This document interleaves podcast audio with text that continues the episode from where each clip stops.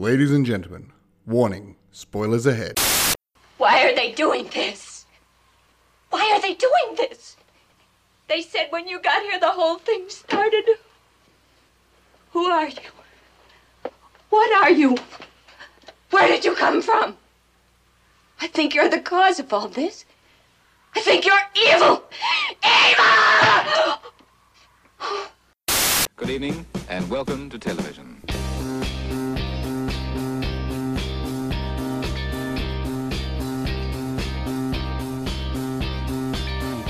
Hello. Hello. Hey there. Hey. Oh, whoa. Whoa. I'm Wayne Stellini, and welcome to Fred Watch, where we view and review films, everything from the mainstream to the obscure. Welcome to this year's Halloween special, and joining me today is horror movie buff Kendall Richardson. Oh, it's spooky time. Hello. Hey, I'm here. Oh, Kendall, thank you for joining me. I'd be too scared to do this podcast alone. Me too. Me too. we're we're, we're going to be together virtually and Yes. be safe and fine and okay and not scared of birds and and monsters and creepies. No, And but you know what, things. Kendall? I- I've barricaded mm. the windows and doors just in case. I hope you have too. I know I have. I did. I did. Yeah, double double checked, like triple checked even. Okay. Yes. We're safe. secure. We're safe. We're good. We're ready to get into it. So, Wayne, can you please divulge to the listeners what we're going to be reviewing today? Well, today's film is Alfred Hitchcock's 1963 classic, The Birds. Please explain. While shopping for a pair of lovebirds as a birthday gift for his school aged sister Kathy, Veronica Cartwright, at a San Francisco pet store, lawyer Mitch Brenner, Rod Taylor, recognizes socialite Melanie Daniels, Tippi Hedren, and plays a practical joke on her. Not to be outdone, Melanie discovers that Mitch spends every weekend at his family home in Bodega Bay, California, and sneaks into his dwelling with a pair of caged lovebirds for Kathy. Mitch spots Melanie as she makes her escape and goes to her assistance when she is attacked by a seagull. Smitten with one another, Melanie and Mitch begin a coy courtship, but are threatened by a series of unprovoked bird attacks that coat the picturesque Bodega Bay in feathers and blood. Partially based on a true story, as well as Daphne du Maurier's 1952 novella, Alfred Hitchcock's follow up to 1960's Psycho received mixed reviews upon its initial release. In more recent years, the film cannot distance itself from Hitchcock's bastardization of Hedren throughout production, but remains one of the Master of Suspense's most appreciated films. So, Kendall, did you flock to the birds? Did I flock? Did I fly? Fly, Uh, my pretties! Did you fly?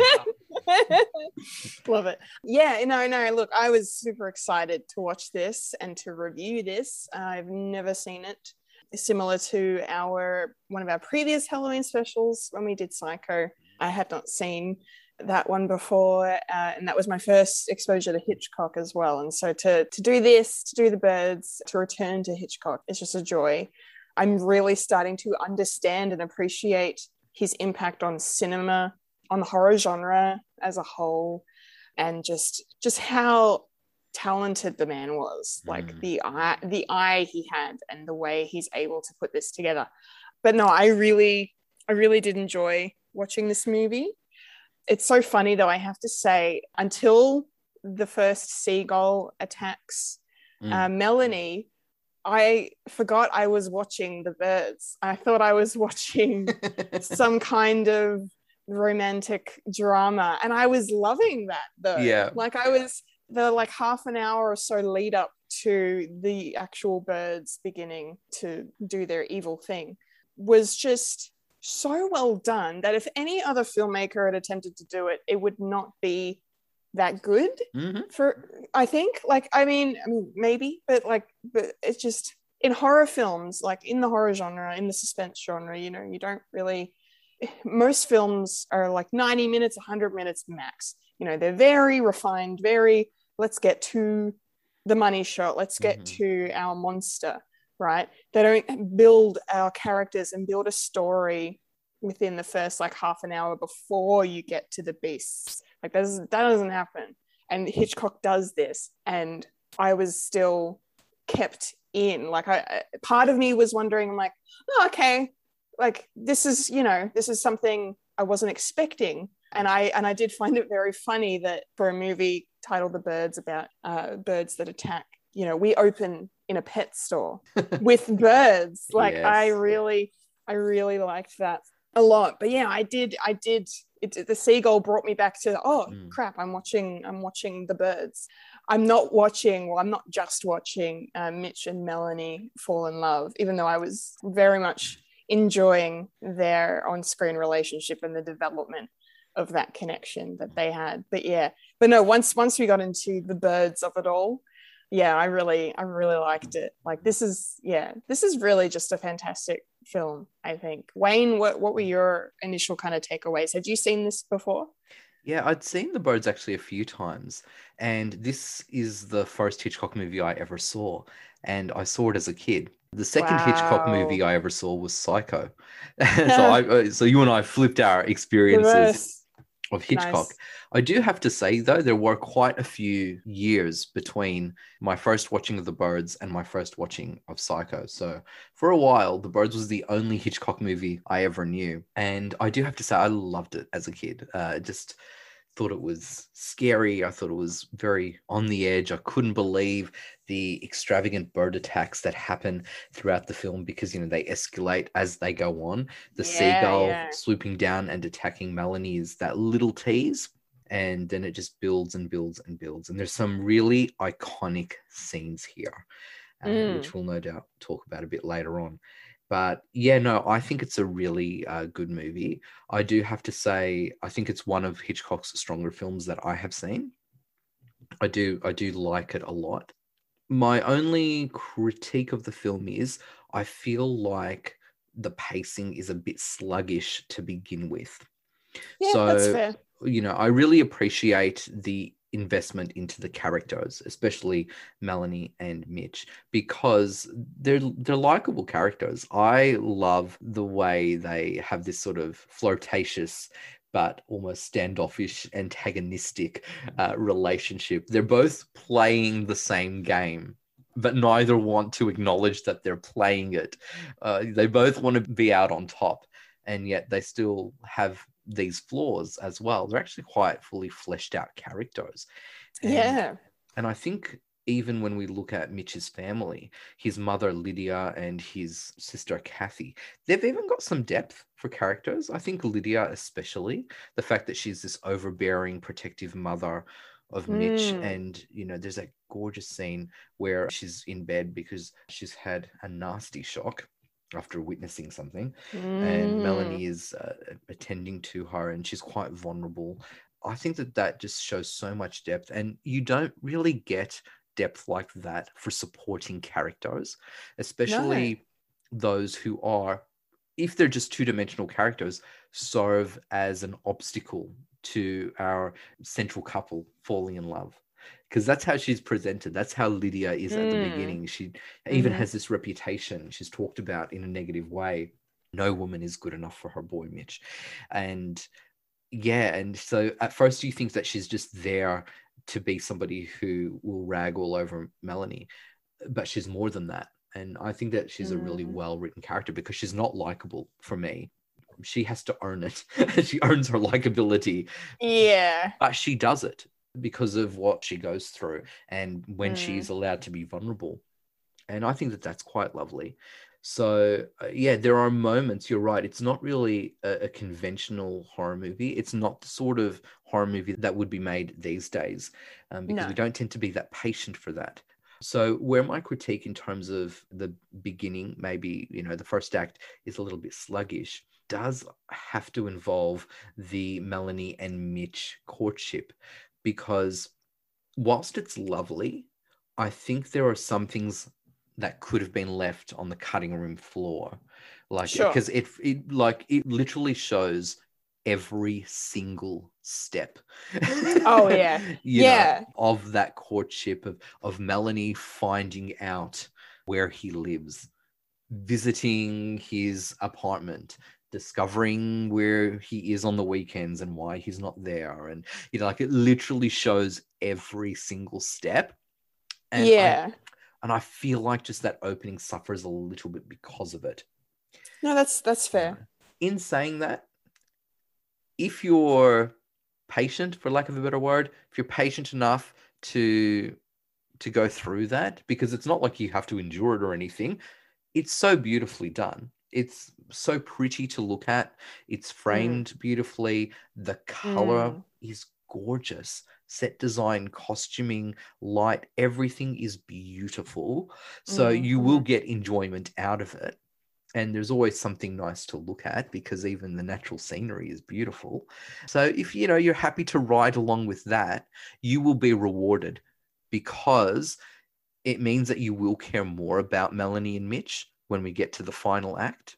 Mm, It means that you believe their rapid love story more mm, because we know that there is this initial attraction and they go through a lot just to sort of try to outdo each other. And you know mitch inviting melanie to stay for dinner and talking her into it and her lying about it about she's there because she would normally be there. She doesn't want to admit she was there to follow him. So it's it's it's beautifully done again for me it Mhm. just goes a bit too long but Mhm. in saying that uh, it's not like I can really fault the movie for it because again we've invested so long with them and so much in them that it it's rewarding at the end because they're Yeah. you care about them. There's so much investment in them. Yeah. But when that gull hits Melanie, here we go. Here we It's- go. It is good and it's such a gorgeous tease because Mm. it's a very freakish thing to happen.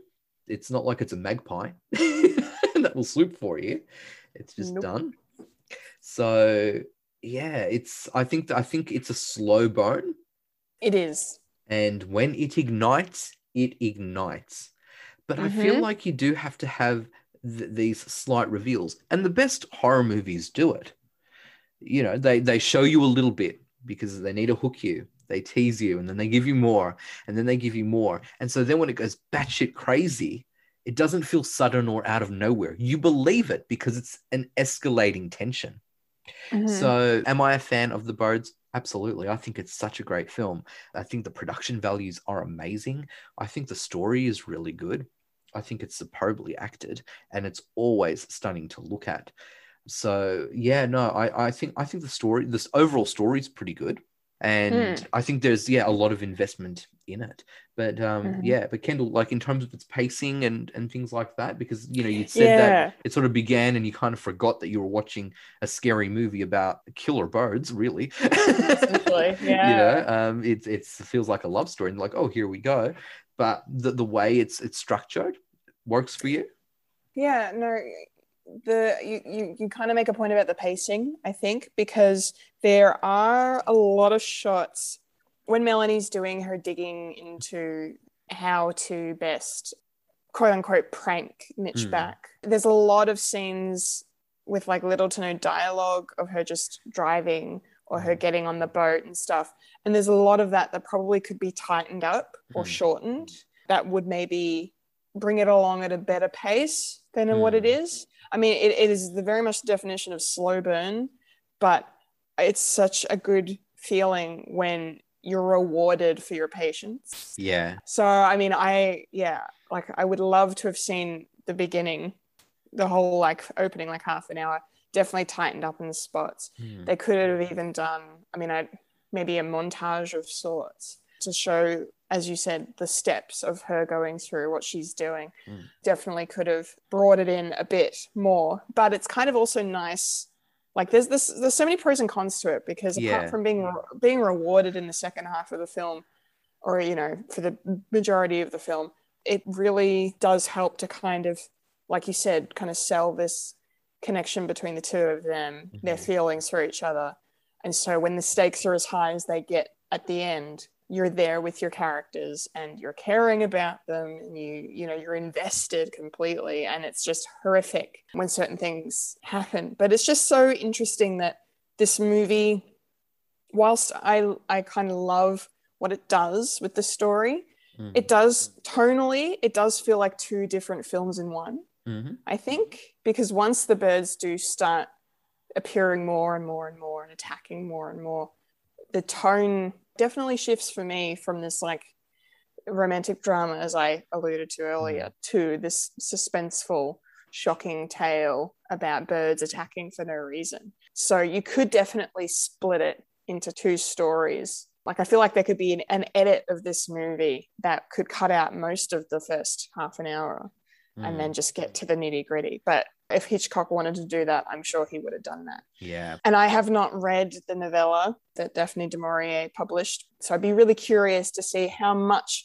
of this two hour film is true to the novella and to whatever parts are drawn from real life as well, just in terms of the story to see what could maybe have been removed or if anything was added to bulk it out. Because, you know, a lot of films that were made back in the 50s and 60s were a lot longer than they are now.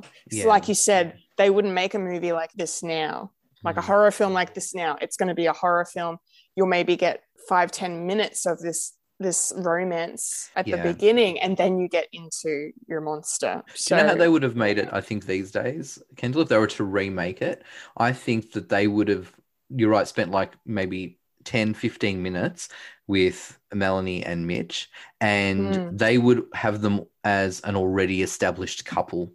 And maybe Yes. she is going to Bodega Bay to meet his family for the first time. There would have been something like that. So we could still get all of that, you know, we would get the relationship.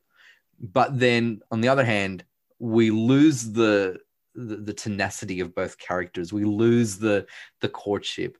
absolutely You know, one of the things I think that is strong about because yeah, it's I'm in such two minds about the opening. As I as I said, it's it's my really only critique of the film is the pacing of the opening. But Yeah. I understand why Hitchcock made the decisions he made because they make sense. Mhm. Even though I'm not, you know, I, I don't always think it, it works for me as a viewer. Story wise, I absolutely get it because we learn so much about Melanie by going through all of those steps. We then believe the steps she goes through once she's in Bodega Bay by befriending Annie, by making up a story that they go way back, by being so, you know, upfront to ask about where Kathy lives. you know, it's like Yeah. stuff you don't do these days. Oh yeah, the little girl she lives down the road. i mean so of its time right Yeah, like i'm watching i'm watching her call up her uh uh, was it was it her dad or was it a contact at the paper yeah, it felt like it, Maybe? it might have been her dad directly, but if not, Yeah. a, a contact at the paper, yeah, where he yeah, works. a- And, and she's like can you just you know call the dmv and get me the address of this Mm. license i'm like i'm sorry Yeah. no that doesn't happen the fact that she walks in to the bloody house helps herself through the door just to drop off these birds i don't Yeah. care no like it was so like why isn't the door locked you know, what's going on here? Like, and and then just the way the townsfolk of Bodega Bay are just so casual with their information, and how Annie is just so welcoming of Melanie, which I love. Like, I really like. I I really loved the scene where you know where Melanie's staying the night and they're they're in the lounge room, they're smoking and they're drinking and they're having their girls chat, and I. I fucking love that scene. yeah, it's Um, gorgeous. quite a bit. I really did. But then I'm thinking in the back of my mind, I'm like, there is no way this woman, after knowing the city city person, really, you know, even though she's come from the city, but but you know, just this person who, yeah, she may be a socialite and she may be kind of known in the public eye, but like at the same time, she's a stranger. Like, why would Mm. you? you know but then she's she's advertising a room for rent so you're going to have strangers coming in anyway so it's yeah but like this there's all these little things that just kind of happen in this first half an hour or so Mm. that make you go they if they were remaking this today none of all of that would have to be reworked rewritten adapted and like you said Yeah. we'll start the movie in bodega bay they're already together and we're on yeah it's crazy Yeah, I think also one of the things, like how you said that, you know, everyone is, the, the locals are so open to her. They are in terms of information. But at the same time, she is so much of an outsider because she's walking around in Mm. that fur coat, um, looking incredibly glamorous because Tippi Oh. Hedren is gorgeous. oh my Uh, god You can definitely see why she was such a popular model at the time yeah and yeah they, they they're happy to say oh you know go here i can help you this and that and the other but at the same time I've always felt that the locals treat Melanie with suspicion. There are moments when people just seem to be eyeing her off because she is so clearly Yeah. the outsider. And it does lend into a typical horror trope that when an outsider, normally from the big city, comes to a small town, they bring trouble with them. And that the outsider is always associated with trouble. A- peaceful town, and suddenly trouble begins. You know, we've got Mm. that um, distraught mother who Oh. blatantly says it in the in the diner and obviously that's just she's being traumatized because she's getting Yeah. nervous by people talking the way they're talking. She's fearful of her children. She makes an anxious exit but can't get very far because she's back because the birds have started attacking. And Mm. yeah and it's a small town. Everyone knows everyone. So if you're an outsider if you're new to the area people will identify you.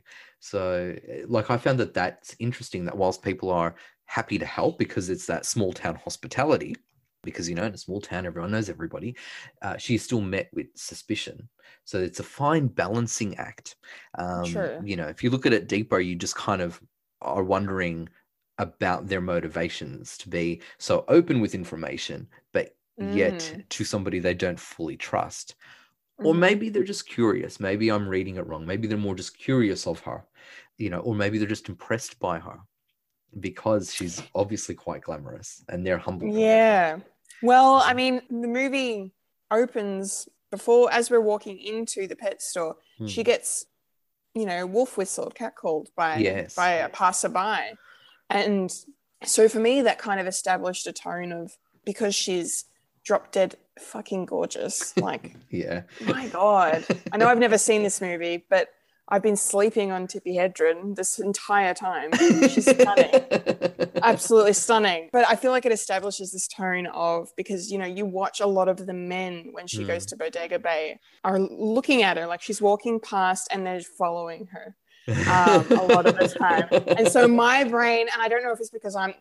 This is from the female perspective, maybe. I don't know. Maybe that's why I'm interpreting it this way as well. But just kind of, I felt like maybe the cat call thing was there for a reason to make us go, okay, she's not only is she an outsider, like you say, but she's also very glamour, glamorous, like you say too, Mm. and and people are kind of looking at, and especially because like I love that moment where, because I love the like the shopkeeper's so happy and very kind to help Mm. her, and he books the boat for her and everything, and she goes down and you know and says you know boat for Daniels and. But I just love the way, the look on the ship captain's face, essentially. Like the guy at the dock, Mm. his face is just, just, he's just helping her, but he seems bewildered by by this beautiful woman and Yeah. why she wants to rent a boat to go to the other side of the bay like it's yeah i love the little it's so it's all kind of very i don't know nuanced in ways just like you can interpret it in a lot of different ways and yeah i don't know it's just all it's all done very expertly i think Yeah, I think it, it almost feels like that certain elements of the role was tailored for Tippi Hedren. That that um, cat call, that wolf whistle at the beginning, I believe Mhm. it's actually an in joke. To, and- Oh. yeah, as a reference to a commercial that Tippi was in, where she gets wolf whistled. Ah, but how? But it works so well because of how Melanie is looked upon. Uh, So it Mhm. might just be a cheeky nod to her career as a model Mhm. but models are glamorous. You've got a glamorous woman front and center of this film. Mhm. You believe that Tippi Hedren would stop traffic. it all You makes would. sense, you know. So, uh, yeah, maybe it's not Can such I- a surprise that people are so open with their information to Melanie Daniels. yeah well that's that's exactly right that's Yeah. another thing yeah but can i say one other thing about Yeah. like if this movie was remade today there is no way she'd be like flattered by not in 2021 she'd she'd be like excuse me Like, it's true. She gives this sort of like little cheeky, bashful smile, doesn't she? Very cute. yeah i know i liked it i Yeah. liked it whilst it doesn't you know work today but back for back then the way she took it on the shoulder and was like yeah i do look good don't i Yeah. you know like it was Um, just it was nice All in a day. all in a day all in a day for me socialite Melanie Daniels. Yeah. Well, I mean, to have such a lovely leading lady, you need a very handsome leading man. And we Mhm. have Rod Taylor as Mitch Brenner. What were your thoughts on Yeah. him? I really liked him. Yeah. Like, I mean, in every scene with the two of them, I mean, I was always looking at, Tippi Hedren, I was always looking at Melanie, but I loved Rod Taylor's performance as Mitch Mm. from from the start of the film to the end. Yeah, I, I can't even single out a favorite performance. I was I was just thinking to myself, is he my favorite? And I'm like, I don't even think I can pick a favorite because you you you know you said it earlier, like the performances are just top notch, really. In Yeah. this, you know, they're very well acted in this film. No surprises. But yeah, Mitch is such a a great character.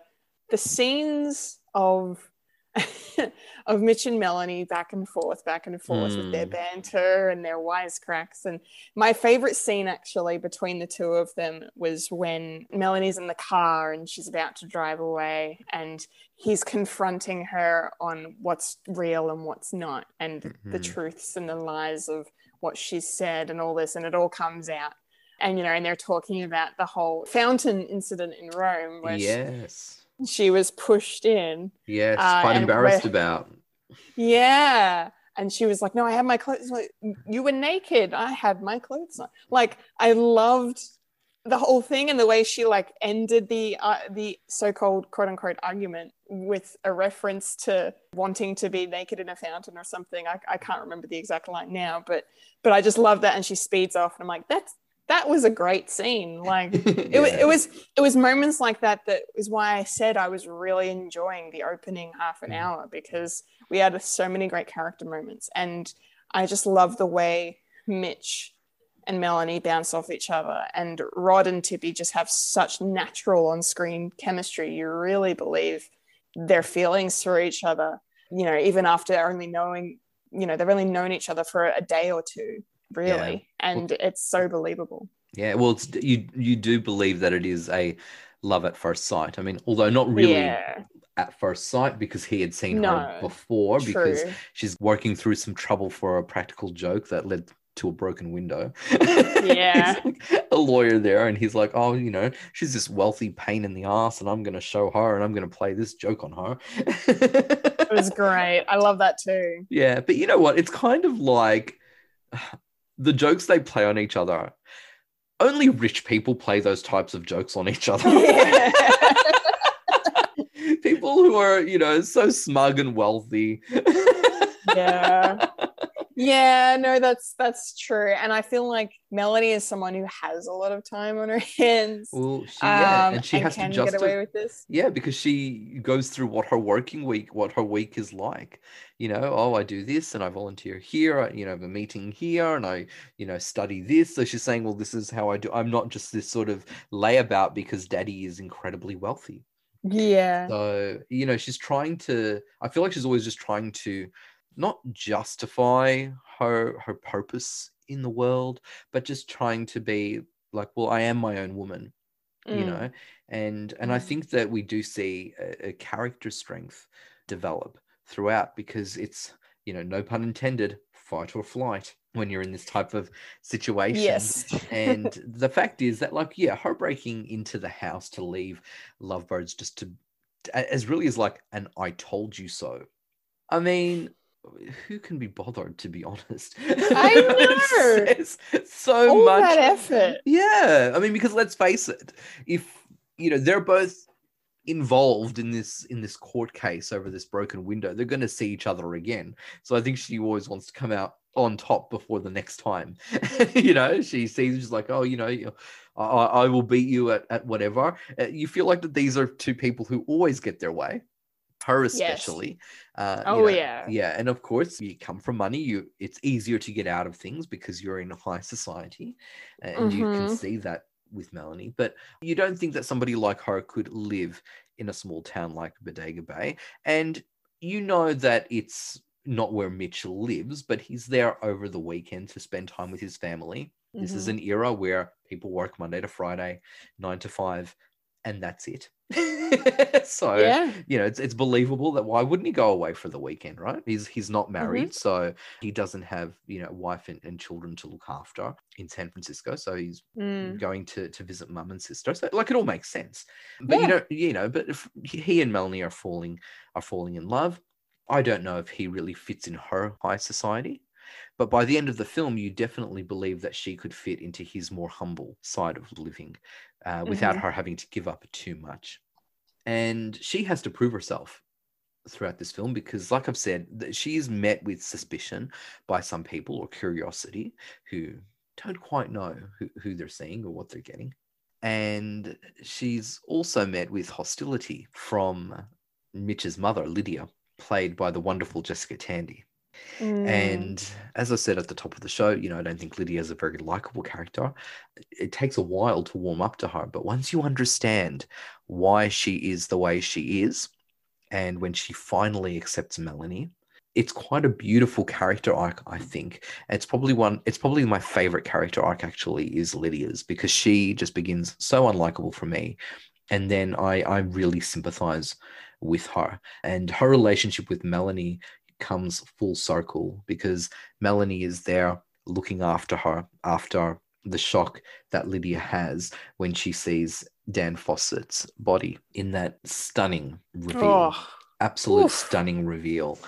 Yeah. And then at the end, after Melanie is attacked by the birds upstairs, she's there being embraced and looked after by Lydia. So it's again full circle. Both are accepting Yeah. of one another. Both love Mhm. Mitch. Both have been good to Kathy. They're on the same page here. mm. But I will just sidetrack because I'm talking about the wonderful Jessica Tandy.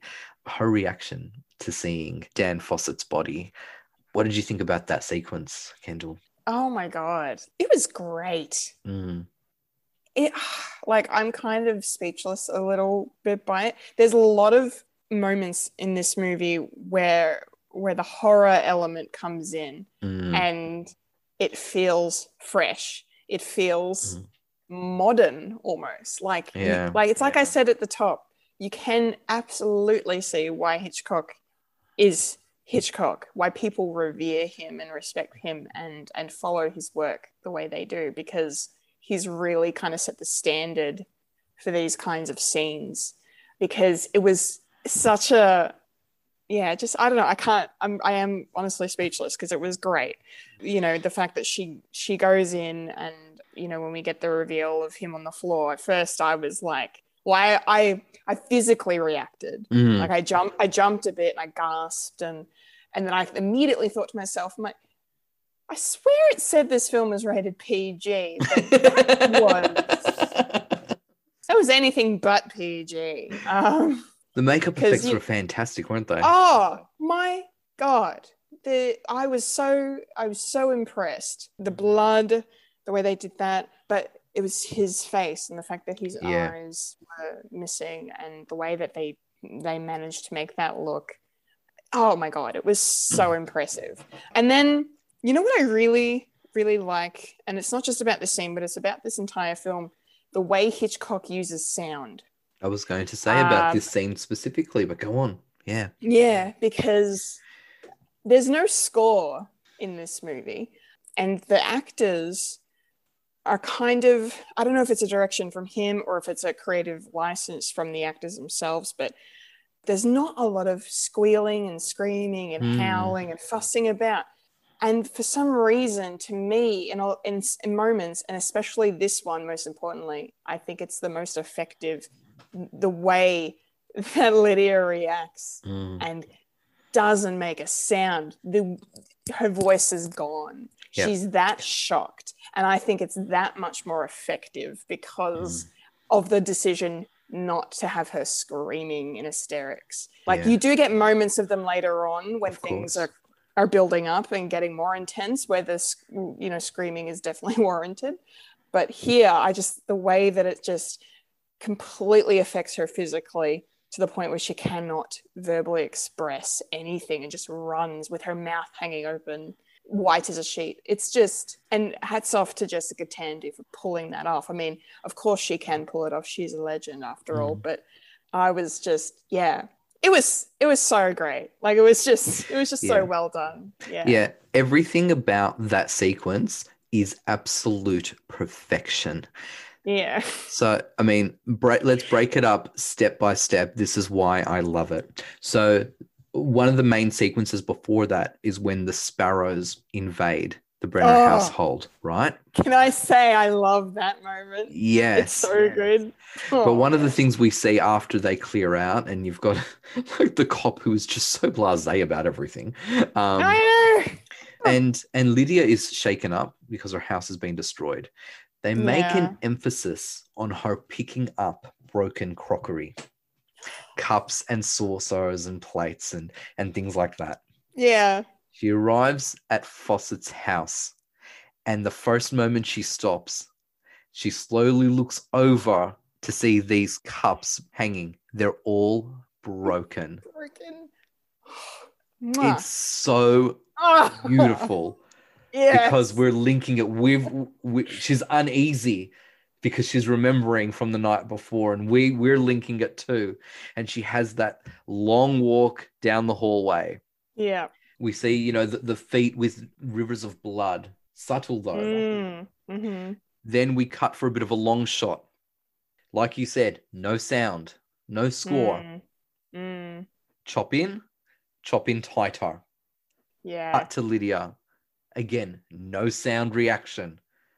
Out to the car. Home.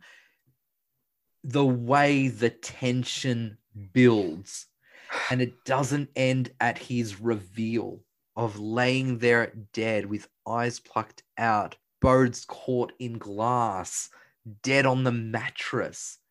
These visual cues tell us what a frenzied attack it was.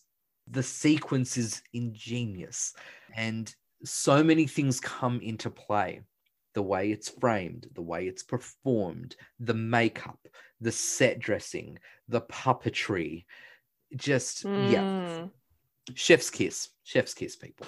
Yeah. and I'm glad that somebody like Jessica Tandy had the job to command that scene because it's Mm. all her. Everyone plays their part, don't get me wrong, but she has to sell it Yep. because there isn't an instrumental or anything like that to arouse your anxiety, to make you feel scared. There aren't the psycho violins here. There's nothing. I was literally just thinking the same thing. Like it's it's it's so crazy that Hitchcock goes from a couple of years before with this iconic cinematic score, right? These Mm. violins, uh, you know, over 60 years later are instantly recognizable. You know what that is. To a film that is just as good, if not better, in certain ways. And there's no score. There's Mm, no sound. And yet you're you're still getting that message across. yeah. Oh, it's I love it so much. Well, Kendall, let's talk about those sound effects. Um, And, Mhm. you know, at the same time, we'll, we'll chat about the visuals too. But you're Mhm. right. The sound effects are so significant in this movie. They were Mhm. experimental at the time, probably groundbreaking the way a film is, for lack of a better word, scored. because, you know, the, the, the, the score uh, is this type of what? electronic i like i don't know you you know better than i do about about sound and music than i do kendall but like there's the way that aud- the audio is used Mm. to underscore what's happening. I love how you mentioned that through quite a number of the attacks especially that that sparrow scene all you hear are the birds. You don't Yeah. hear the characters reacting or screaming or squealing. They're just they're speechless through it because they're so scared. So our focus is on the animalistic induced terror that is being Yeah. experienced and what i love about that sparrow scene i love that we keep coming back to it by the way because it is so good I, I. I really like it i love that it just happens instantly it seems Oh, to same. come from nowhere they're just Mhm. sitting down around the coffee table and we cut down to the fireplace. Melanie says Mitch's name, and before we have a moment to even think about anything, bang, the onslaught is there. Oh, Yeah, but It's you know, so it's it's a it's a great example of the use of sound. Kendall, yeah, your overall thoughts of the sound effects and how they tied in with the visuals. I got to say that, yeah, it really does. The fact that the sound of these birds is really the only thing from an, you know, an audio sense that's really communicating to us just how terrifying the situation is for our characters. It's just all done really, really well. It did take me out of it at one point or another because sometimes Mm. the screeching and the cawing sounded like cats Okay. a little bit a Yeah. little bit to me like not all the time but I, I was just like because a lot of the sound effects and a lot of the foley stuff that they're doing in the movie you can tell it's adr stuff like it's put in in post um, and it sounds slightly different than what it's looking like. So i just kind of accepted that Yeah. with it's this it's the 60s and this is what they're doing this is how it was. So it's fine but it, it, it just does really work. And i love the fact that kind of like there's one scene and i can't remember i can't remember if it was the sparrow scene. It may have been the sparrow scene or it may have been later on in the movie but oh, i know actually i think it was the final big massive bird attack when they've boarded up the house Yeah. and they're inside and the birds just start attacking and you can hear them screeching and clawing and and thudding and hitting mm. everything trying to get in and you see there's certain moments and there's not really any dialogue but you see certain moments where the characters lips are moving and they're, they're talking to each other but you can't hear what they're saying Right. you okay. can you can it doesn't happen very often it's like once or twice and i'm just like these birds are that loud and that Mm. deafening that they can't hear each other speak or we can't hear the hear Mm. them speak because of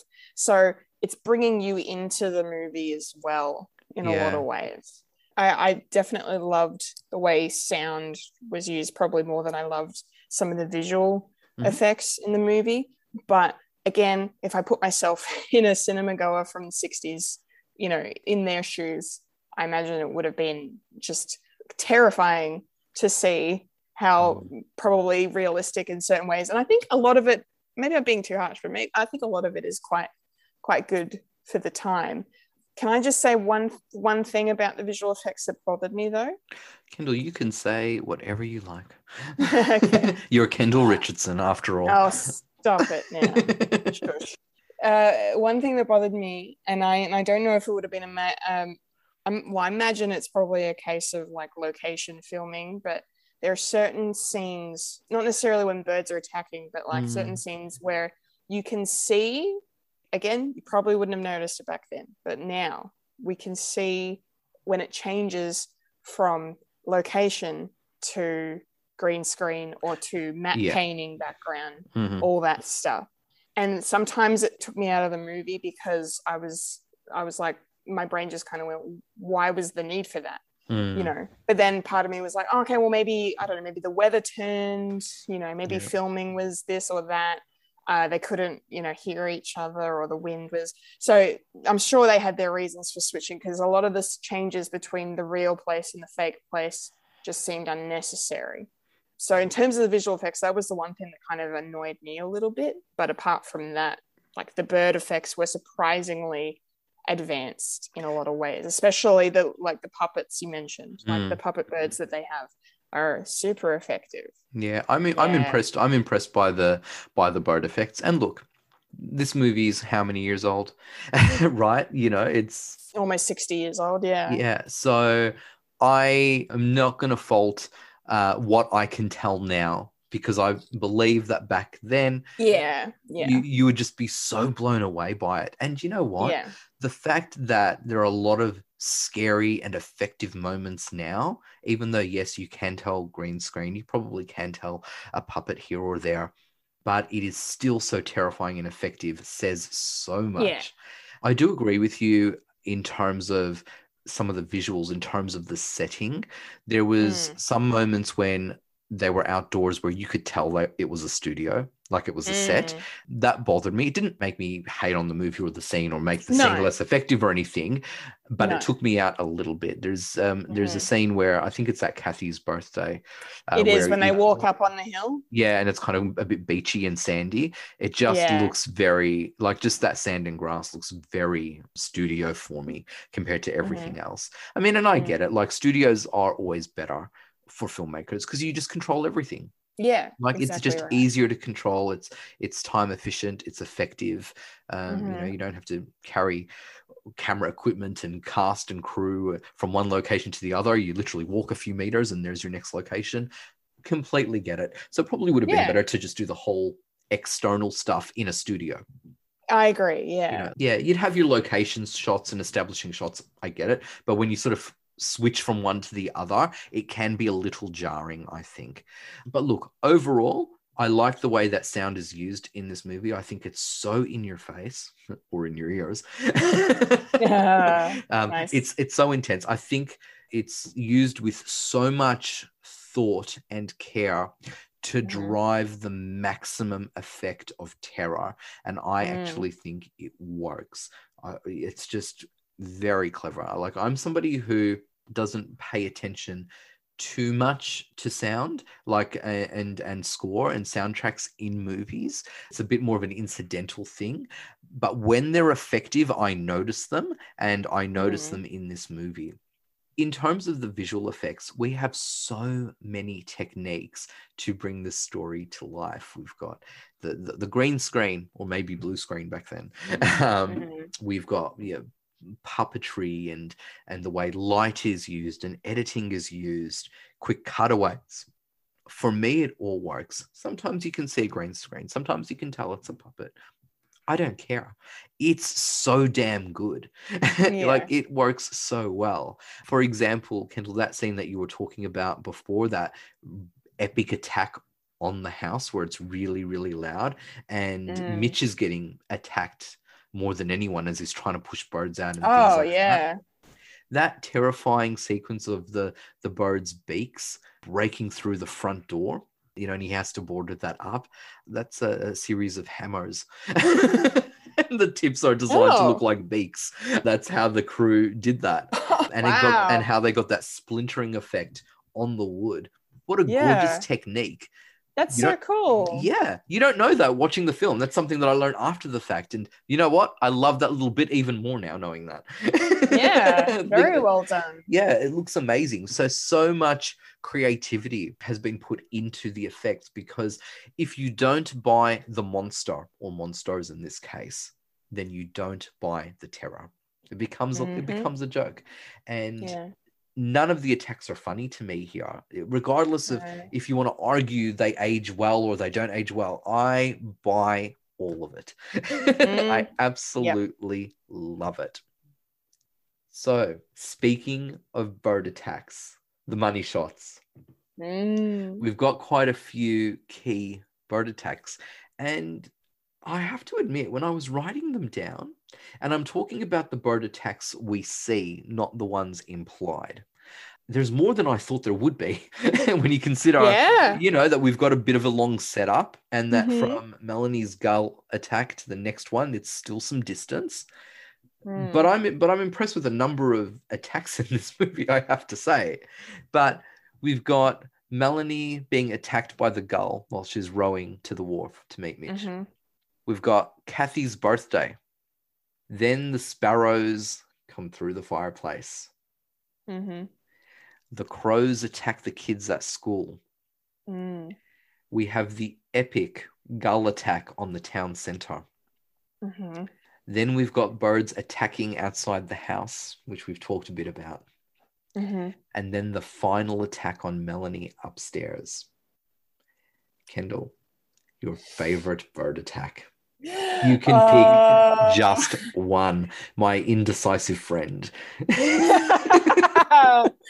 Thank you for prefacing that by saying that I am indecisive. Yes. It's gosh, you know what though? It's it's for some of these, it's hard to pick. But do, is there one that like really stood out to you, especially as a first time viewer? No, there there is one. There is one. I again I just have to give a quick honorable mention to the sparrows through the fireplace just Mm. because I loved I loved the kind of jump scaredness of that Yeah. scene. It was just super well done. Like you could put that scene in a modern film and it would have the same effect. Oh, it'd be Um, so good. oh. yeah. Amazing, amazing. But luckily, thank God, I am able to choose just one. I mean, you know, buy your lottery tickets now, people. Um, Kendall made a choice. So, my absolute favorite has to be the crows at the school. And I know it's probably, it seems to me that maybe the most well known scene in the movie because every time I've seen the birds talked about in popular media, I always see clips and photos of this scene. It's the cover of the DVD. It's Mm. it's them running down the street. But it for me, it's not even the running down the street and being attacked and attacked. It's the setup. Oh my. Goodness. Oh, talk about tension, and I know you will. Go for it. I- oh my god, I loved it. I loved it. I loved it. I loved it. I loved it. I loved it.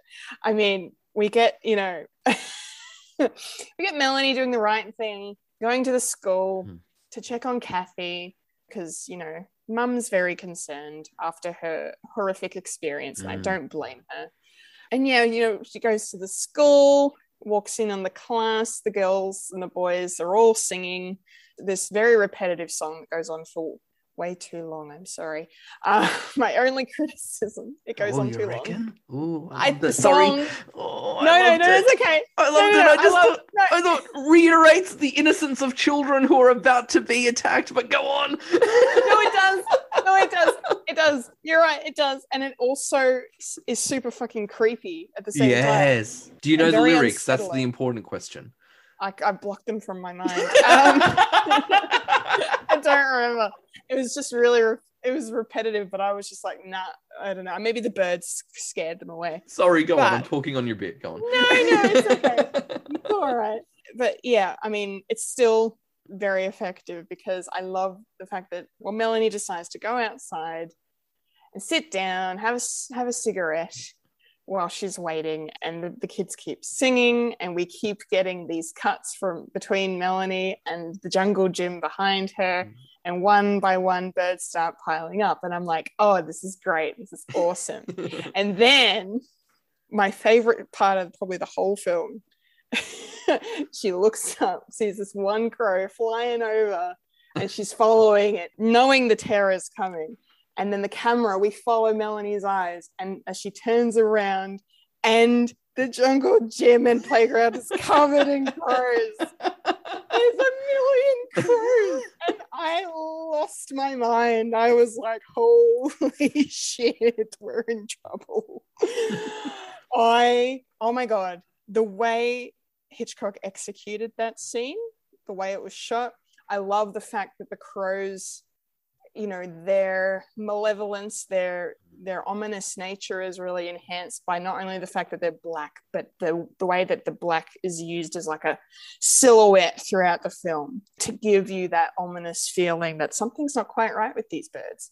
You know, it's just it's all shot and framed so well, and just the way that they really pull the rug out from under you with that reveal of dozens upon dozens upon dozens of birds. Where where only a minute ago there was like six. Mm. and i was not i was not expecting that. I thought it was going to be like 20 birds covering the thing and then they were just everywhere and i was i just yeah it was brilliant. And then just the way that we then continue to the tension has built and it's built and it's built and we're holding on this massive spot and we're just waiting when is it going to happen? When is the moment Mm. going to happen? When are the birds going to attack? And they kind of l- let us suffer in that tension for almost five minutes Yeah. while the kids are being braced and prepared and then the scene of them running and oh my god. Nice. Just cinema gold really. I can't Yeah. even i can't even. It was so good. Yeah. wayne did you want to add to anything I just said, or would you like to just tell me what your favorite moment was? Yeah, no, like I agree with what you said, um, except for your comment on the song uh, about that about that that sequence. It is so brilliant, and then when the crows are attacking the kids, it is just so brutal. You've got that one poor little girl who falls, breaks her glasses, she's got blood I over her face. It's just yeah, it's it's so brutal, but the Mm. way it's edited is Mm. amazing. These close-ups of birds attacking the kids and Yeah. um, you know kids pushing the birds away and things like that. It's Mhm. you know if the the build up is subtle, scary, absolutely like you said on on the playground. There's a subtlety to it, that rising tension, and then when the Mm. kids start to run, absolute onslaught. And you know when you're attacking kids, we've got this natural instinct of just wanting to protect them. yeah. So it's made even more aggressive. Yeah, it's such a fantastic sequence. And that image of Melanie on the bench with the crows behind her is iconic. That's my second favorite sequence in terms of Oh, the bird okay. attacks. My favorite sequence, I think, has to be the seagulls attacking the town center Okay. just the way that escalates and you've even got that guy smoking and dropping his match lighting himself up on fire and Bonkers. yeah but it's just even the way it's edited because we cut to melanie's reaction and she's looking one way and then cuts again and she's looking another way and then another way almost like this sequence of cuts in slow motion but they're not still frames. She's frozen but looking in different spots of the town center. We've got melanie in the telephone box another iconic sequence where she's Hmm. in the phone box being attacked by seagulls. And at first you think is she going there for protection? Is she going there to call help? But ultimately it doesn't matter what she's going in there for. The sound, the visuals, the attack, the cracking glass, the birds coming her way, the thumping disorientates her so much that she's now a prisoner in this glass cage, if you will. It's such a startling scene. And just to see the town Mm. be destroyed around it. And very early on, once that fire starts at the petrol station, probably my favorite shot is this aerial view of the town having some birds attacking the people. You see this Mm. line of fire, Mm. and then a seagull appears on frame, and then a few Mhm. more, and then a few more. It's like it's an air raid attacking Mhm. this innocent town. It's such a stunning shot, and it's telling us about the carnage that's about to happen. I think the whole Mhm. sequence is brilliant. And then Mhm. we end it with Melanie being rescued by Mitch from the telephone box into the diner, and it's Mhm. empty. It's so eerie. Everyone's out back, Ah, cowering up against the walls yeah. just not believing because they were having this discussion about these birds and so many people were dismissive you know you had that the end is nigh drunk who i actually found Yeah. quite funny like played for Oh, comedy same. by karl swenson but i have to say the sequence before that is when we've got mrs bundy the Mm. bird expert, played by Ethel Griffies. And I think she is fantastic. I Yeah. lo- like just, my goodness, did she sell that role? She was like, you know, the expert. You know how in these types of movies, there's always an expert, and she Yeah. was she was that for this story Mhm. and she was so perfect. Like they could have used her for a lot longer as the go-to person who's always dismissive, who's then proven wrong at the end, eats humble pie, and you know, like it could have been an entire character arc for her. Yeah. we have her Mhm. before the town center attack, and then we have her after the town center attack, and I Mm. just love Ethel's performance in it. She's in there for a Mm. brief time, but my goodness, she's one of the most memorable characters for me. Absolutely Definitely. superb. So I have to Mhm. say, I love the town center attack.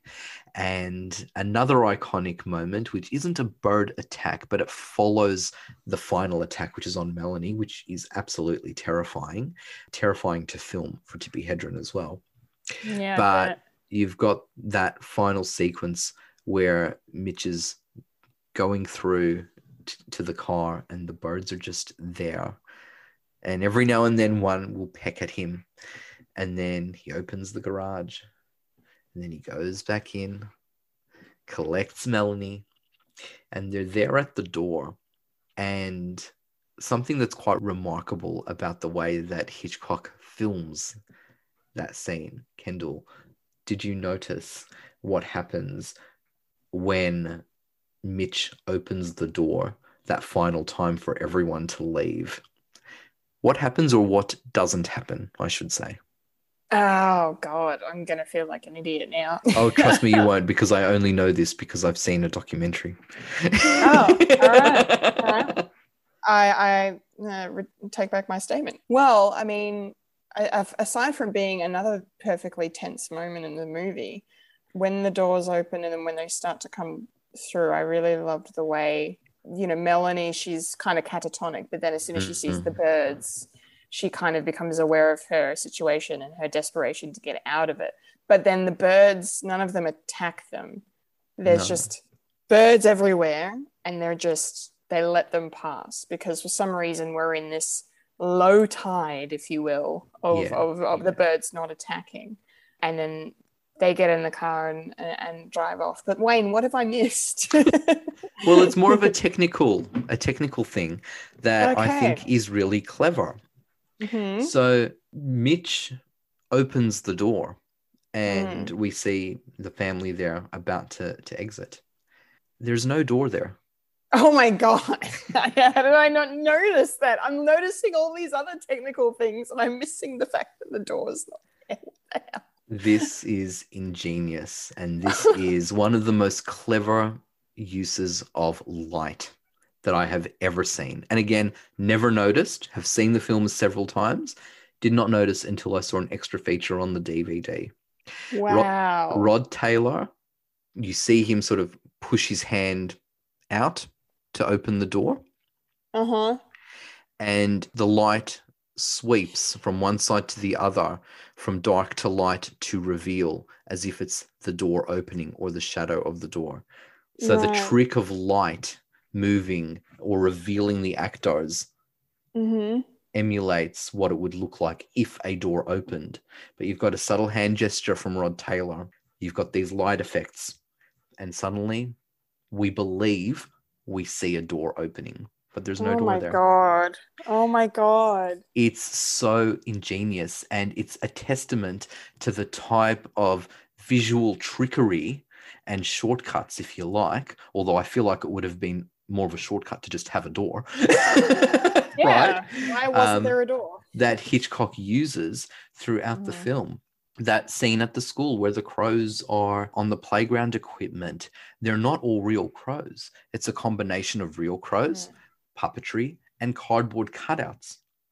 Mm. But as Hitchcock told a young Veronica Cartwright when she asked him on set, Won't it look fake? He said, No. If you see a few of the crows moving, you believe they're all moving. And this is why he was so damn good at what he does. wow He, I think, relished in tricking the audience, but also, let's face it, it's just Mm. an economical and effective way of doing the same thing, right? It just Yeah. made perfect sense. But Mhm. I love these types of visual tricks that Hitch uses. And again, he's you know tied it in with with green or blue screen with with puppetry and cutaways and edits and angles and things like that. He's such a visual master. And you can see it here in the birds. There's so many beautiful wide shots, things in silhouette and things like that. It's just a stunning picture to look at. And a lot of these Mhm. visuals and a lot of these scenes appear a lot in popular culture. And as with anything in popular culture, appear in The Simpsons a lot. yeah, I was gonna say, I'm pretty sure, isn't that shot of the birds that I love so much on the playground? Isn't that in The Simpsons? Yeah, I think it. I think it is.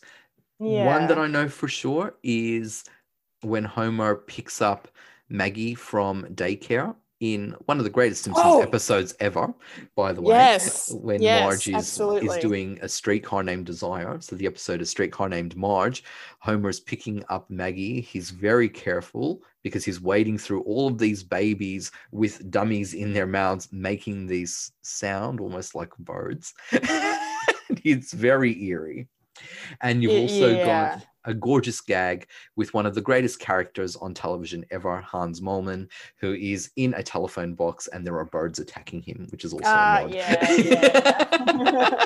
yeah, I think I was. I think I. You're right. I think I was thinking of the uh, the the Maggie at daycare Yeah. uh, scene. Yeah. Yeah, but yes, it's been a while since I've thrown a Simpsons uh, mention on this podcast, so you're welcome, people.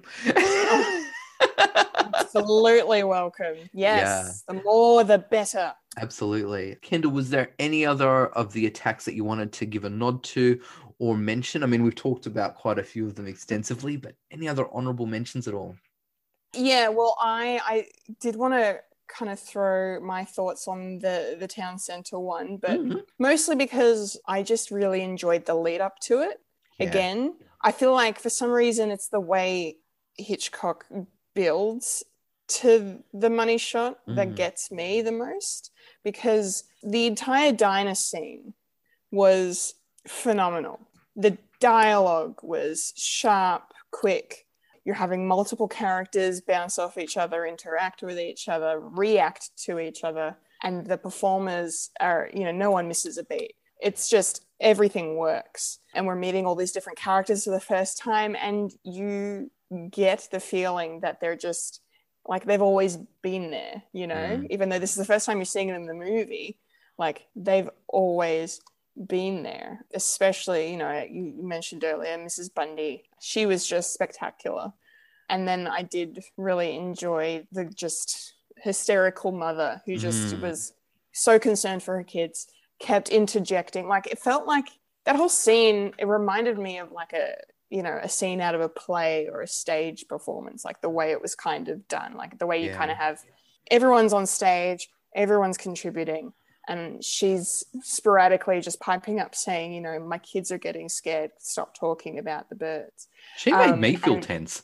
Yeah. yeah. I I, f- was on edge because of her. I felt her anxiety. Yeah. Yeah. Oh, me too. I felt so bad for her, and it just kept kind of building and building Mhm. because then, like, you know, she, eventually she snaps and she's like, "Right, I got to get out of this town." Mhm. And she asks that random guy to to lead the way, even though he clearly doesn't want to really help her too much, even though he offered. he just um, wants to finish his then- drink. yeah just wanted to finish his drink she's like no i want to go now and the way that they kind of yeah do that and then the way it just kind of hits its peak after the attack when they walk back in uh, melanie and mitch walk back into the diner and it's desolate. And i was thinking where the hell is everyone? It's safer to stay inside. Like come on. Mm. but then they go around the corner and they see all of the people that are there mostly women i noticed which i Mhm. thought was cool. But yeah that scene of just silence and then just the mother coming forward and immediately accusing melanie and kind of giving credence to you know the, those of us who ha- who thought something suspicious maybe of melanie or at least the townspeople have been thinking something suspicious about her it's kind of confirmed in this moment of like this started happening when you got here it's your fault you're evil like i loved that. And she's staring you mm-hmm. down. She's staring the you know it's, it was such an interesting choice to have her looking down the lens of the camera. And i kind of liked it as well just because it reminds me of i guess a lot of modern horror films where they kind of have this moment going into the third act of like okay this is the reveal this is what's causing everything right but then the movie never does it Yeah. and I think I kind of give it more credit for not giving into that trope, to be Mm. honest. I love the fact that it's never explained. I love the fact that it's just it just happens and that's it. And it's just the the very stressed and worried uh, worried ramblings of a, of a of a poor mother who's just trying to abate her fears somehow by putting the blame on someone yeah. else you know otherwise the alternative is much more scary so yeah i really really loved the way you know, I mean, it, it was so cool the way it kind of climaxed with the explosion and with the fire and with Mm. the, the hysteria everywhere. Like it looked, it was visually stunning the way they pulled it off. Mm. But that build up to that for me, yeah, I adored it. I adored it quite a bit. Yeah. Yeah, it's a, it's a remarkable sequence, but I have to say, all of the bird attacks are quite remarkable, regardless of of Very um, true. you know, of, of their scale. Um, also when we see Mhm. the aftermath as well of bird attacks, like how we mentioned that really confronting reveal of Mr. Fawcett, Yeah. and then we get the sad death of Annie. Yeah, I loved Annie. We haven't really talked much about Oh, her, but such a gorgeous character, played beautifully by Suzanne Pleshette. And I just, yeah, I love the character. Again, to talk about somebody who meets somebody with suspicion. She's not so sure about Melanie, maybe a little bit jealous because she had feelings for Mitch, one time lover as well, Mhm. who just couldn't uh, win over Lydia. but I don't know. She's kind of like, you know, the Rizzo from Grease in this Yeah, story. Give me a bit of Rizzo vibes. Which I li- a little loved. Which I loved. But yeah, her death saddened me, especially when we Oh, me learned she died protecting children, protecting, you know, Kathy and her friend as well. So yeah, great character there, I think. And like how you had mentioned I before, her scene with Melanie and where they're just sort of two girls hanging out. Um, they've got this common interest in Mitch. Yes, it's quite, it- it's quite sweet. It's really quite Mm. sweet. There's so many things to love about the birds. It's quite remarkably well made. Look, mixed reviews at the time. It's got Okay. more appreciation over time. And as we said, some of the sequences are iconic.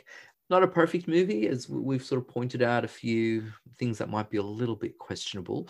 But I Mhm. think, in terms of the way it handles its action sequences and its visuals, the visual Mhm. style and the way th- that this story is being told, I think can't be denied. And it- that goes to Hitchcock. Like it's it's Yeah. all him. It's him Mhm. in control. So for a long time, the movie's been quite revered. However, we're now in contemporary times and we Mm. reflect on things a little bit differently. So, Kendall, Mhm. do you know much about the controversial elements of the making of the birds? I I don't know the full story. I am very much aware of the very poor treatment Tippi Hedren received from Alfred Hitchcock Mhm. whilst making the film. I mean, this was her theatrical debut, was it not? Yeah. Yeah, her first film, her first time acting in a, in a major motion picture, and she's working under Hitchcock, and that's insane. What a credit to have to your name as your 1st Mhm. credit. But I was so shocked to just hear, like, I don't, I can't remember any of the specifics of, of it, but I just, you know, remember hearing about how upset poor Tippi was, Hmm. how much he upset her during filming, and ha- what he subjected her to to try. I think didn't he like put her through certain like he kind he wanted to get uh, the right reaction from her, and I think he didn't he kind of try and put her in real scenarios, sort of, or like Mhm. do something like that to kind of evoke a legitimate fright from her. Yeah, I think the most infamous or the most known situation that Mm. appears on screen is the final attack on Melanie. So where she's up in that, I guess it's an attic. Um, she's up in that space, Mhm. and yeah, there was multiple takes there, and she was getting real birds thrown at her, and so Oh. they would scratch her and peck at her. To the point no. that I think it was after that sequence, she was so ill that she had to take three days off from exhaustion. Yeah. Yeah. So the moment after that scene when Mitch and Lydia rescue her, and Mitch is carrying Melanie down the stairs to, to sort of tend to her, that's a body double because, I had a feeling. yeah, because Tippi's Yeah. uh, having some rest. So yeah, so that was I feel like that was kind of the final straw in terms in terms of the production. Whew. Yeah, so it is unfortunate. And these stories didn't come to light until after Hitchcock's death. So he was never to tell his side of the story. He probably would not have Hmm. told his side of the story. With all those witnesses, probably not. yeah, Yeah. you know, you'd probably not really say anything. So Tippi Hedren comes from the angle that she believed that Hitchcock was obsessed with her. Wow. and he selected her because he had seen her in a commercial and he said to to one of his colleagues get me the girl for him she was the one that was going to be his new leading lady grace Mhm. kelly married a prince and was no longer his leading lady Mm. the beautiful grace kelly um, so he Mm. needed a new blonde to be his leading lady and he thought that would be tippi hedren and he trained her he was her drama coach he taught Oh, her wow. what she knew so she was really under his tuition Right. it becomes problematic according to ms hedren when he makes sexual advances towards her Mm. and she rejects those advances yeah.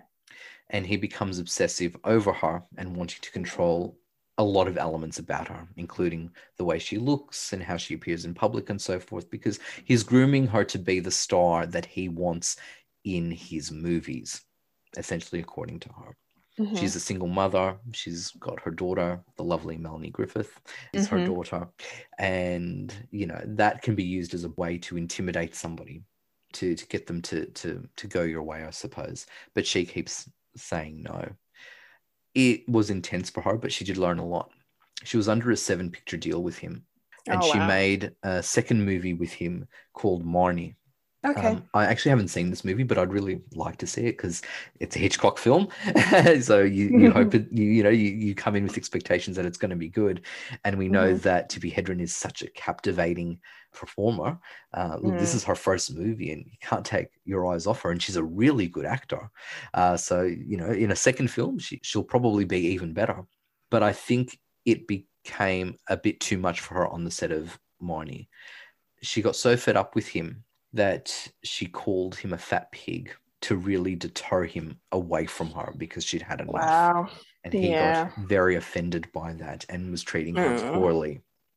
Oh no. Ultimately, she said to him, I want out of my contract. Yeah. And he said no.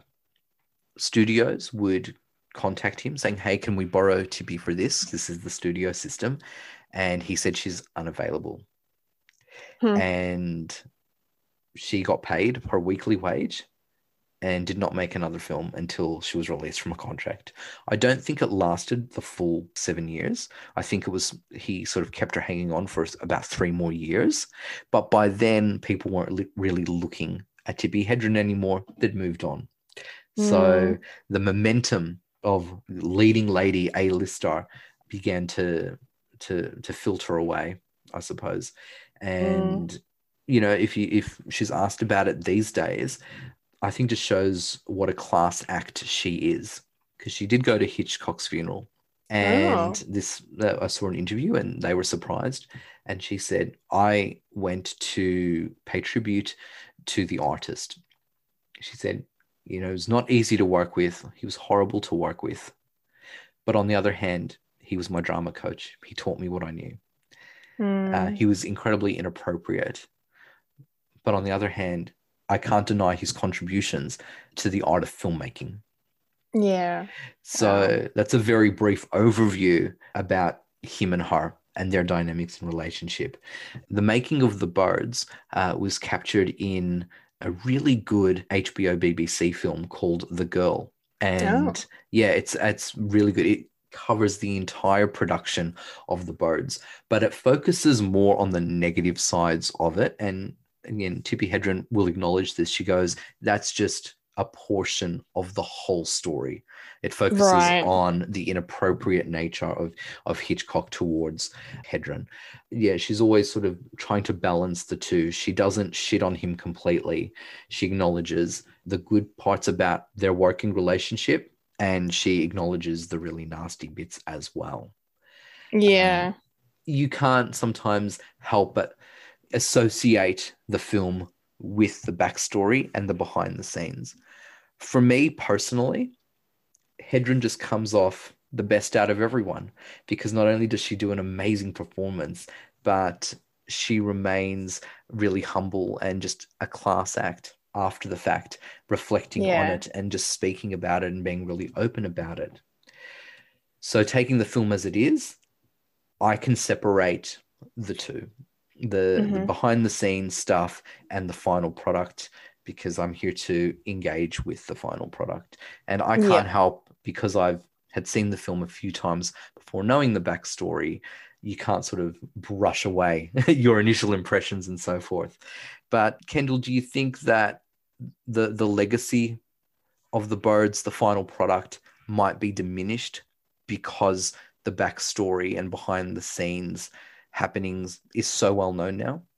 Yeah, well, I mean, I mean, there's a million other stories that kind of calls to mind, but for me, it also kind of just makes me think of the way Stanley Kubrick treated Shelley Duvall on the The Shining. You Yeah. know, similar kind of terrible experience for a female lead by a director, but it's so hard, and especially in this day and age, you know, where we have the Me Too movement, we Mm. have Times Up, we have women who are able to now get things done in terms of speaking out and speaking up and action being brought against those who abuse them mm. and harass them.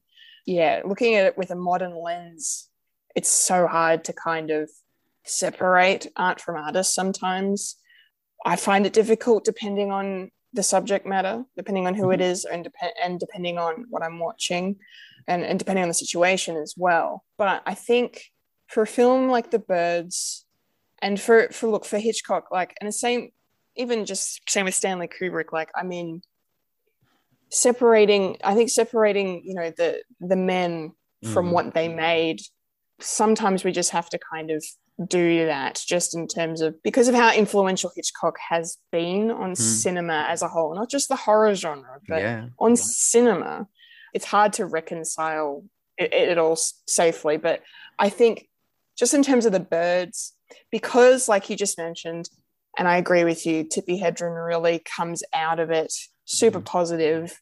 She's clearly a very level headed and intelligent woman who knows how to live her life correctly and and process things in a healthy way and and the fact that she was so respectful of the situation like understanding that yes while i don't agree with how he treated me i understand what he did for cinema Mm. and i was i'm a part of that and i have a- I, as awful as he was from an artistic perspective i owe him a lot so Mm. it's so she was able to balance that kind of thing and i think because tippi can because she's the woman at the center of this abuse that she sh- she suffered i think because she can whistle past this or you know at least acknowledge it and set it aside i think the rest of us should be able to too and i don't think that really hurts uh, the birds uh, legacy in cinema history i mean it's it's it, you can't really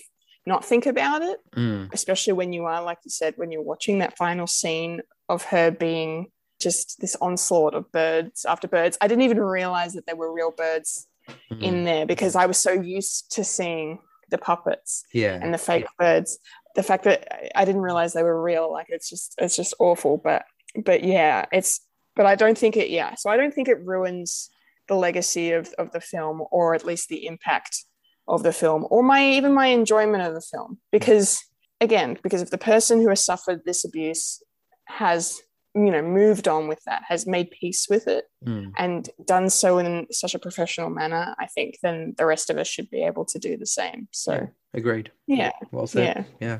yeah thank you yeah i think so Yeah. So, Kendall, it leads us to the big Mm. question of the podcast. Mm. Your final thoughts and a score out of five for the birds. For the birds. Yeah, look, I'm so glad to have finally seen this film. I mean, I felt the same after I saw Psycho Mhm. because you know these are these are movies that people will be talking about forever, just in terms of influence and in terms of enjoyment and what they do for the genre and from a creative artistic standpoint you know it's just there's so many different things you can take away from this film and how it could influence you or not influence you but there's no denying that it's it's there and it's you know its its legacy is very much alive today almost 60 years later. There's not a lot of bad things to say about the birds. I mean we have covered a, f- a few little nitpicks Mhm. throughout you know certain questions over real versus fake uh, in terms of effects. And you know just and the, the pacing of the beginning and just how much that's kind of you know that could have been trimmed maybe. Mhm. and for me again how much the movie kind of feels like two different films when you split it between the beginning and, and the rest of it. But apart from that like there's just there's just a lot to love. I mean the performances we've uh, we've been going on and on. They're just so great. The fact that hitchcock was able to get this kind of a performance out of tippi hedren for her first film i mean ha- hello.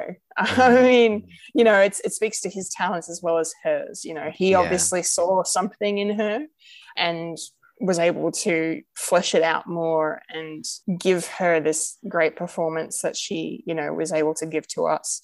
So and she's such a great screen presence. And as i said earlier she has such great chemistry with rod taylor. I adore the romance between mitch and mm. melanie. It's wonderful. I honestly could have just watched a movie about the two of them getting together and having a romantic weekend. Like I liked that movie as well, you know. But I'm glad we got what we got. Jessica Tandy as as Lydia is just you. I also have to agree what you said it earlier. She has the best character development over the film, and I love the way that's done through the relationship with Melanie. We go from the first time she sees Melanie and she can't stop looking at her in this very judgmental, very just, Mhm. I don't like you. You're here to take my Mitch away, you know, to that wonderful scene when she's when Lydia is recovering from seeing what she saw and, give, giving that incredible performance. But we get that lovely scene afterwards of of Melanie coming to comfort her and proving to Lydia that she's she's not just some blonde bimbo from San Francisco, you know Mm. She genuinely cares about people and she cares about her. And I've just loved the way that Jessica Tandy delivers that kind of monologue as she's going through the motions and then coming back to, is Kathy okay? Like repeatedly, she keeps coming back to that, which then, of course, you know, prompts Melanie to go and fetch her from school. But I love that that kind of bonds them. And then the final scene that we get in the car, where we've got a, a very injured Melanie and she is embraced by Lydia. And the two of them, they share this exchange of this realization of like 36 hours ago, this would not have happened Yeah. because of the way the both of them are, especially Lydia. And then they both just have this moment where they look at each other and acknowledge that and then smile at each other because they're like, no, this is nice. This is Hmm. good. We've worked past the issues. Lydia has worked past the issues. And I love the way that that's just kind of communicated without any dialogue. I think that's very cool. I have to mention what you said, but we have not really mentioned Annie at all, which is a shame because she's probably my favorite character in the movie, Right. to be honest. I really enjoyed Suzanne's performance as Annie in this. It was it was very very good. I just she had again. I mean, all these actors have such presence, but Mm. she just really there was something about her and the way she carried herself and the way she dressed and the way she acted. And I just I don't know I just really was fascinated by her and I couldn't stop looking at her. And like I'm this Tippi Hedren being beautiful in every sense of the word. And then there's Suzanne just looking just looking like she does. And you know gorgeous Mm. obviously. But I just could I was just like my eyes were just on her every time. Like I just loved the way she delivered her dialogue and communicated the history between her and Mitch. Again, that scene of the two women in the in the living room was just superbly acted and written. I loved that. I wanted more of that. That would have been nice. But I was, yes, I was very, very sad to see that she fell victim to the birds. But as you said, you know, went out protecting the kids. Yeah. Yeah. Oh my God. So that was emotional. I have to give a shout out to Veronica Cartwright only because Alien is my favorite horror film of all time. And I didn't know she was in this as a young a young actor. And yeah, she gave a great performance as well as Kathy. I, I thought the makings of a, of a very talented woman in her youth. yeah. Um, She uh, celebrated her 13th birthday during production, oh, bless. This is quite sweet. Oh. Yeah. That's so nice. That's so nice. I wonder if they were able to use the props from her birthday party as her I- birthday party. I, I feel like her birthday party behind the scenes was a lot more extravagant than the one in front of the camera. Probably. yeah, probably. Good point. Good point. Good point. But yeah, this film just yeah, it's just this so many wonderful things about it, and I you know I could go on and on and on. The way that the horror is done is just I don't need to reiterate my passion for it, mm-hmm. like I had, like I did earlier. But I am, I was, I'm just floored by this superbness of, of the way the horror is is portrayed, the way the suspense and the tension is done on screen. It's so good. One final critique to end my very long summary. the the ending felt a little abrupt. I was expecting maybe a happily ever after scene or an explanation of and the birds have left Bodega Bay or you know another radio broadcast voiceover maybe Mm. or just or a final attack like I just but as abrupt as it was it still kind of works Mm. for the movie because it just kind of adds to the the what the hell why did these birds attack and we'll never know why so yeah but it was it did feel a little bit abrupt but other than that yeah i'm so happy that i finally seen this movie so thank you wayne for Pleasure. for giving giving me the opportunity to see the birds i'm going to give it four stars out of five Well, Hitchcock's follow up to Psycho, one of the greatest horror movies ever made. How do you top Mm. that? Well, you probably can't, but that's okay. it's a high, it's a very high bar to reach. But you know what? He probably comes close with the birds. Just reiterating what I've said, and Kendall, you've said so much of what I've been thinking as well. I just can't get over how well the characters are fleshed out in this film. I like most of the dialogue and the exchanges between the characters. I think we learn a lot about them. I like the fact that we never really know why the birds suddenly decided to randomly start attacking and how we have different birds of different feathers flocking together. yeah, it does, it does not happen. Well, apparently it does. so there you go, Ms. Bundy. but I, I I like the mystery behind them because it does feel you're right it feels so random i mean i guess they've all calmed down after the epic attack on melanie in the attic at the end i think i like the way it ends better than you do um there's something a bit scary and ominous about it because they're not 100% calmed down they still peck at mitch um, when he puts a Mm. foot or a hand out of place Mm. so it's kind of saying we've got this resolution, but it's not so neat and tidy.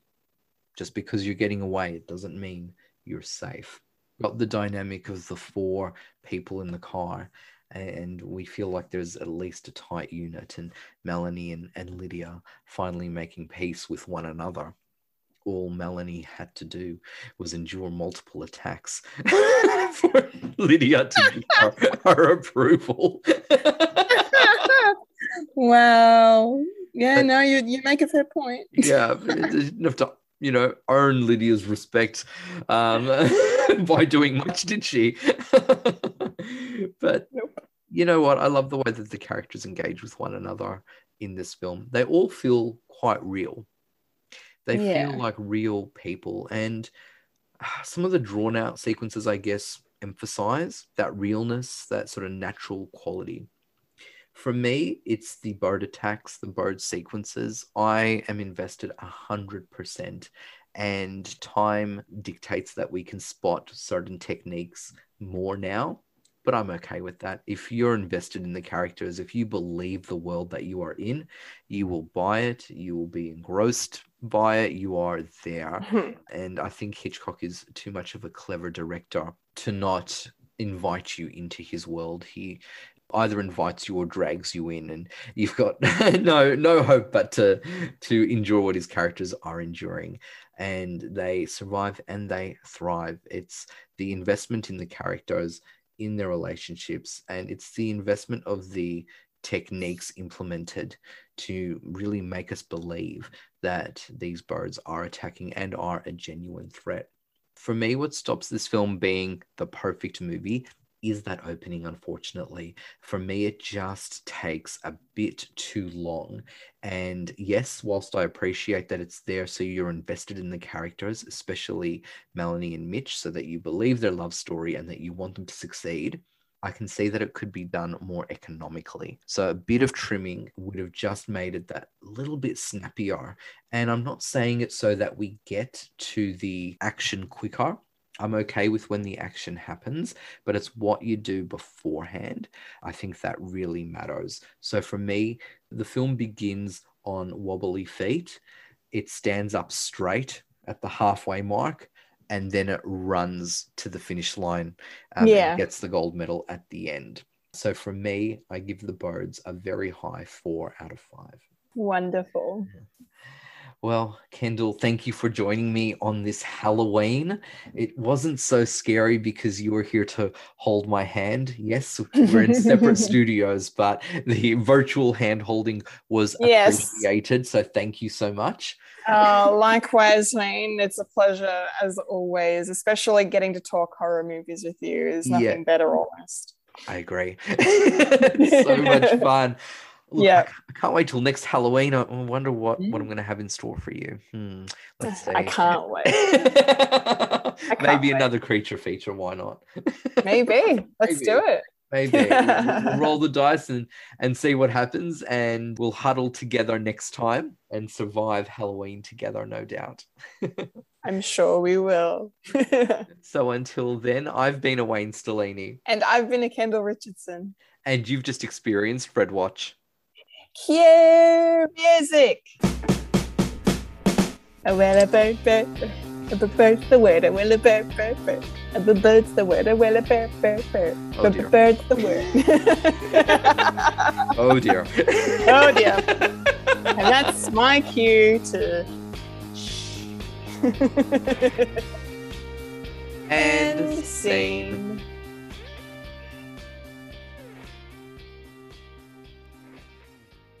Scene. Pre-show shenanigans. Recording on Zoom. Okay. Great. So, um, with the run sheet, normally when it's Halloween, I'll link it to our theme. Um, and I was initially going to go about animal phobias because I know of yours. And then I've just thought, nah. And I've literally, my note is Kendall says something. Before Yeah, you- well, when I when I opened when I opened it and I was reading through it and I was like, he's forgotten a thing there. And I was like, what's that about? Okay, so so uh, I don't have to say like could I just say the usual like happy to be here, etc. you Or- can, yes. Okay, Yes, you can. okay. because I've given you such explicit direction, haven't I? Kendall says something. Say something, damn it. Purple monkey dishwasher. yes, look, it's enough. Look, now we all know how much Purple Monkey Dishwasher can be offensive to protesting teachers, but we're okay. oh, whoops! I shouldn't trigger. no, mind you, I feel like you're trying to trigger because you're wearing purple at the moment. no. This is this is this is green, isn't it? I don't know. I. Thought you were messing with me because they're going to be like, the color looks stunning on you. I do have to say. Oh, thank you. yeah, I love gorgeous. purple. Yeah, I do Thank love you. it, especially if it's a purple monkey doing my dishes. Yes, that is like peak, peak, peak purple. Absolutely. we are so Ah. tired. I know. You can tell it's the it's the end of the week. It's the weekend tomorrow, and we're just blabbering on. And it's, been- all it's on been weeks. recording. it's been weeks. What do you It's want from me? weeks. I know. hey, no, no, I'm just I'm just here to have a good time. Same. Same. Well, I'm hoping for a good discussion. Hoping for a good discussion. Yeah, I'm excited. Mm. I'm Alrighty. really excited to talk to talk to you about this one. So let's Yes. let's do it. So are we ready to rock? Ready. Okay. Blooper reel. So, Wayne, can you please divulge to the listeners what we're going to be reviewing today? Well, today's film is Alfred Hitchcock's 1963 classic, The Birds. I almost forgot to intro you again. I'm so bad at this. I was going to say something, but I but you did it so quickly that I've just gone, nah, Wayne, nah. Um, so clearly, the direction on the run sheet, Kendall says something. It's just not clear enough.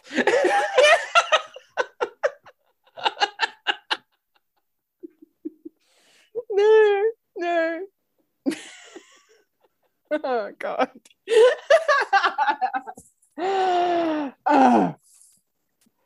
Okay. all right.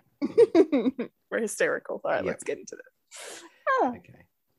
So it's Daphne du Maurier. Du Maurier. Mor- du Maurier. Du Maurier. Okay. Let's try that. Daphne du Maurier. Daphne du Maurier. Du Maurier. No, I say du Maurier. I'm doing. I'm do- doing a double E. Du Maurier. Yeah, correct. Du Okay. Maurier. Du Maurier. Okay. Du Maurier. Surely I'll get it right the first time. Du Maurier. Hey, look, you're not going to be as bad as one Philip on um, what was the film again? Zulu. Zulu. that's right. Nothing got- will ever top that. No. I mean, we came close, and when I say we, I mean he came close to beating his own record. He did. He definitely did. Oh Lord, bless him. Yeah. Okay. Smitten with one another, Melanie and Mitch begin a coy courtship, but are threatened by a series of unprovoked burg. burg. Whoops.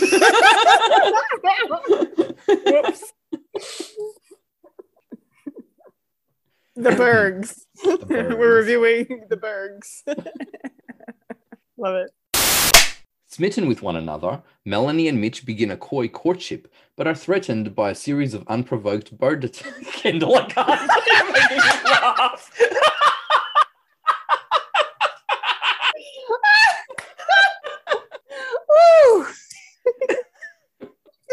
I can't wait to listen to this blooper reel.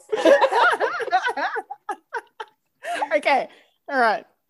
Um, I'm gonna just cover your face. That's great. Okay, no, no. How about how about I just I move off screen? No, you stay on screen. You stay on screen. That's fine. Oh god. Partially based on a true story, as well as Daphne Dumor- du Maurier. Du Maurier. Demorier. Du- du Demor- Maurier. Demorier. Du Okay. I'm watching I'm watching the birds. I'm not watching Melanie um and oh bloody hell, what's his name? Mitch. Mitch. My God, excuse me. It's true. And I feel like Melanie is someone who doesn't really have too much time. Or she had sorry. I was literally just thinking the same thing. Like it's it's it's so crazy that Hitchcock goes from the year before, or sorry, not the year before. Your final thoughts and a score out of five for the bird. For the birds. Oh well, the bird, bird, bird. The b- bird's the word. Um, so feel free to edit that out. Um, save it for the uh, save it for the credits. save it for the credits. Oh yeah. Why did I not even think of that?